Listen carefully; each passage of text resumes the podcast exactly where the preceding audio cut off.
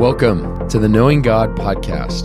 The hope of this podcast is that it would help you to know the Word of God so that you may ultimately know God. I'm your host, Andrew Rutten. Last time, I mentioned that we were going to take a special episode here to not look at the next verse in Colossians, but use Colossians 2, specifically verses 16 and 17, to answer a broader question.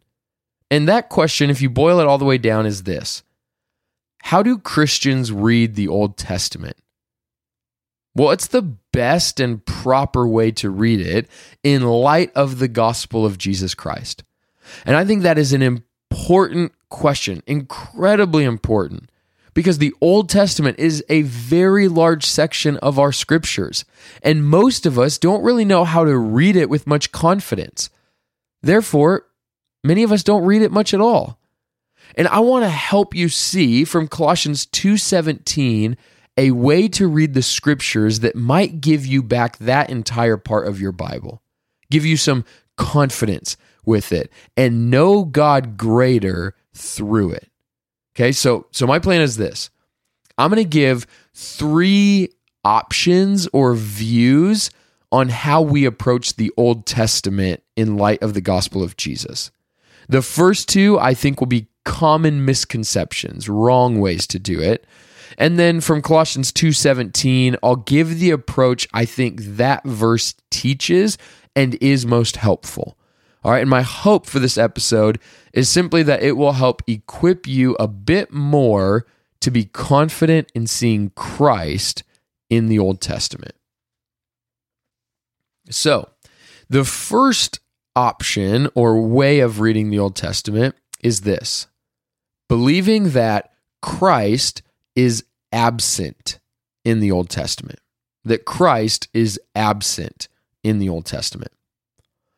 This is a common view where we read the Old Testament merely as stories, poems, history, lessons, and much more, but all of it doesn't really have anything to do with Christ because Jesus, the Christ, comes onto the scene in Matthew, and almost everything before is simply Yahweh dealing with the people of Israel in that time. So, examples of this would be reading stories like of Noah and Abraham, Moses, Joshua, David, Elijah, Jonah.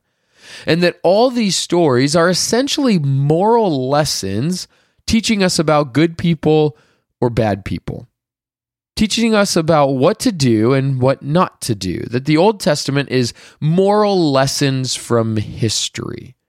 So here's maybe a couple classic and maybe extreme, but classic examples. You might ask the question where is Christ in the story of Noah? Well, this view that he's absent would simply say nowhere, right? This is about God judging the earth and a man having faith enough to do the improbable, like build an ark when God asks him to. So we read that, we see the, the faithful one, Noah, and we are called to be faithful to do the improbable by faith when God asks us to. Or you could ask, what's the lesson in all of 1st and 2nd Samuel? We read these books, what's the lesson we take away? This view would say that it's about Israel needing a king and God choosing the unlikely little shepherd because David was a man after God's heart. And some would leave it at that. Don't make too much application. This is just a story about them then. Or if we do want to make application, we tend to just say, so we too need to have a heart for God. We too can defeat our Goliaths. We too can repent from our sins when we commit evil sins like David did.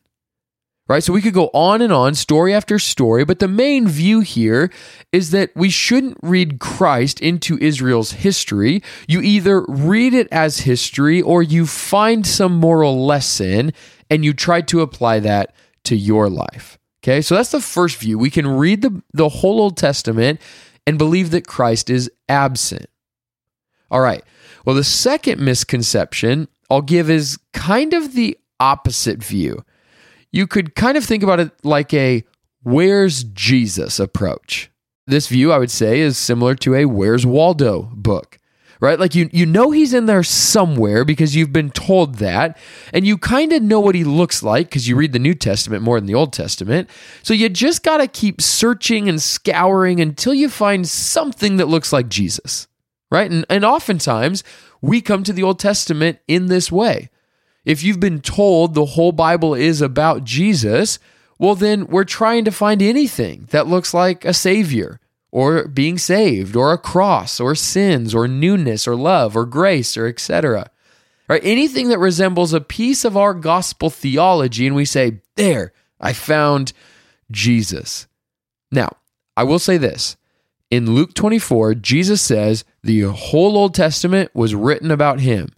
John 5, Jesus rebukes the Pharisees who look to the Old Testament for life, and Jesus says the Old Testament is pointing to me.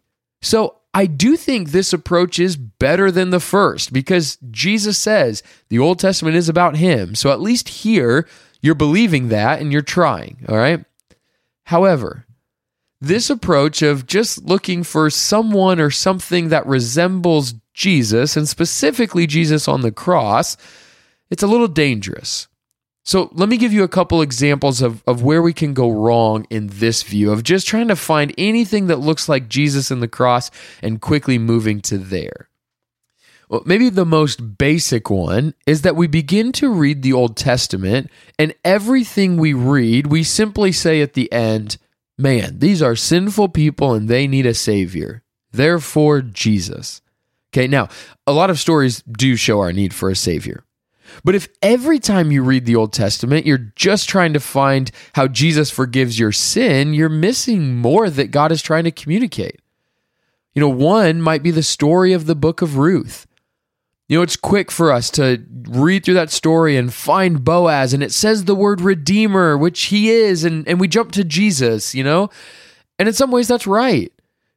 But if you do that, you miss the gravity and the weight of Ruth in the story that she proves herself faithful and righteous. She is, in many ways, a picture of the Proverbs 31 woman and how she eventually saves a family through her selfless care of another. Right? That there's all this beauty and there's this robust gospel pictures throughout the whole thing that we miss when we jump too quickly because we read the word redeemer. You know, another example might be the story of Jonah. It's easy to read Jonah as a messenger from God to preach to a rebellious people, and we say, Great. In a greater way, Jesus is the greater Jonah. He was sent by God to a sinful people, but he wasn't disobedient, he was obedient, so he's greater than Jonah. And again, that's true. But if we do that too quickly, we miss the tenderness of God to pursue a rebellious prophet who the prophet says, I know you're gracious, God, and that's why I don't want to follow you. And God is still gracious to him. We miss the depth of the death Jonah goes to before coming out of the fish alive, which does mirror Christ as he goes to the pit before he bursts forth three days later. We miss the heart of God for a pagan, wicked nation that had no right to have the gospel preached to him, but God's heart for them beats so strongly, he sends one of his own. And once they do repent, he forgives them. So it's not that it's wrong to jump to Jesus too quickly. It's just that if we are trying to find him like he's hiding, and once you catch something that looks red and white like Waldo, you pick it out and you jump to Jesus and your job is done, it, it's just shallow. So let me give you the view that I think Colossians 2:17 teaches us. Something that might be a little bit more robust and helpful for you. When we are looking for Christ in the Old Testament and we believe that he's there, here's how I think we should read it that Christ is the fulfillment of the Old Testament. That Christ is the fulfillment of the Old Testament. So it's not that he's absent, he's not. It's pointing to him. And it's not that just we're looking for a way to get to God's redemption in Jesus on the cross, although that's a key one. It's that all of the Old Testament is pointing to the redemptive work of God in totality. So Christ is the fulfillment of everything, not just when you read someone's a sinner and Jesus is better.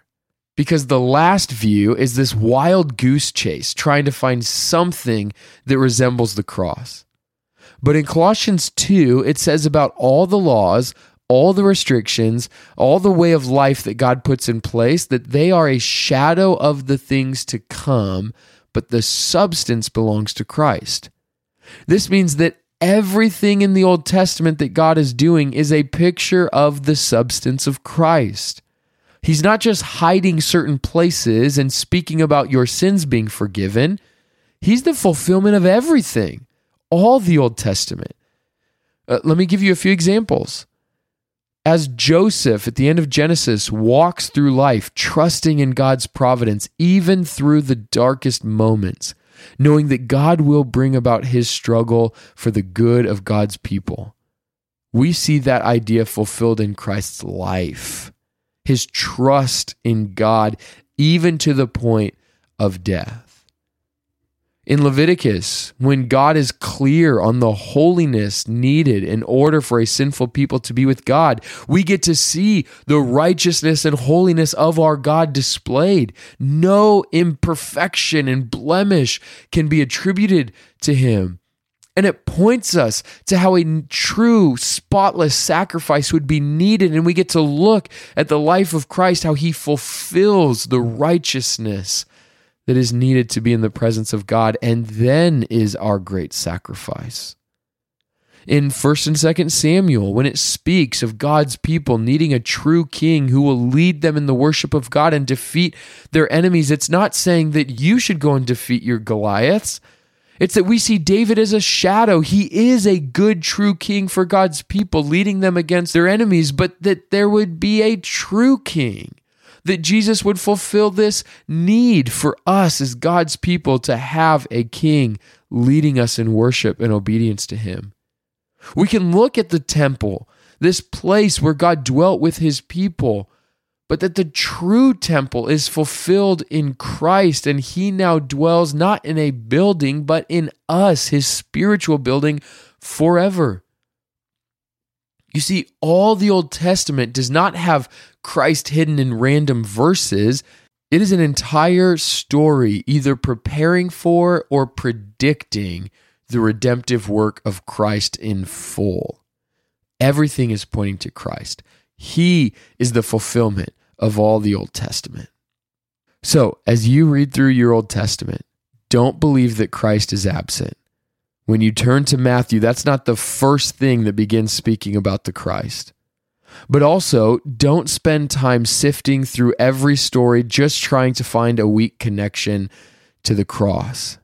Instead, deeply learn the Old Testament, meditate on it, find out its themes of that story or poem, see what it's saying about people and the world, and most importantly, God Himself.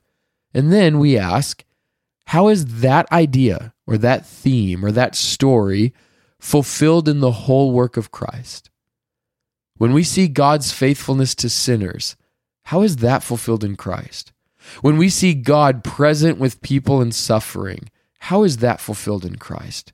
When we see God judge the wicked, how is that fulfilled in Christ? When we see God reveal himself, how is that fulfilled in Christ. When we see God speak of his holiness, how is that fulfilled in Christ? When we see a sacrificial system set up, how is that fulfilled in Christ? When we see God predict the future of his people, how is that fulfilled in Christ? And friends, as you go beyond the shadows to see its substance, you will in greater ways know God and fall in love with him because his true character that we can see and know is most clearly pointed to and found in Christ. Friends, may God bless you and keep you. May he give you favor, grace, and peace.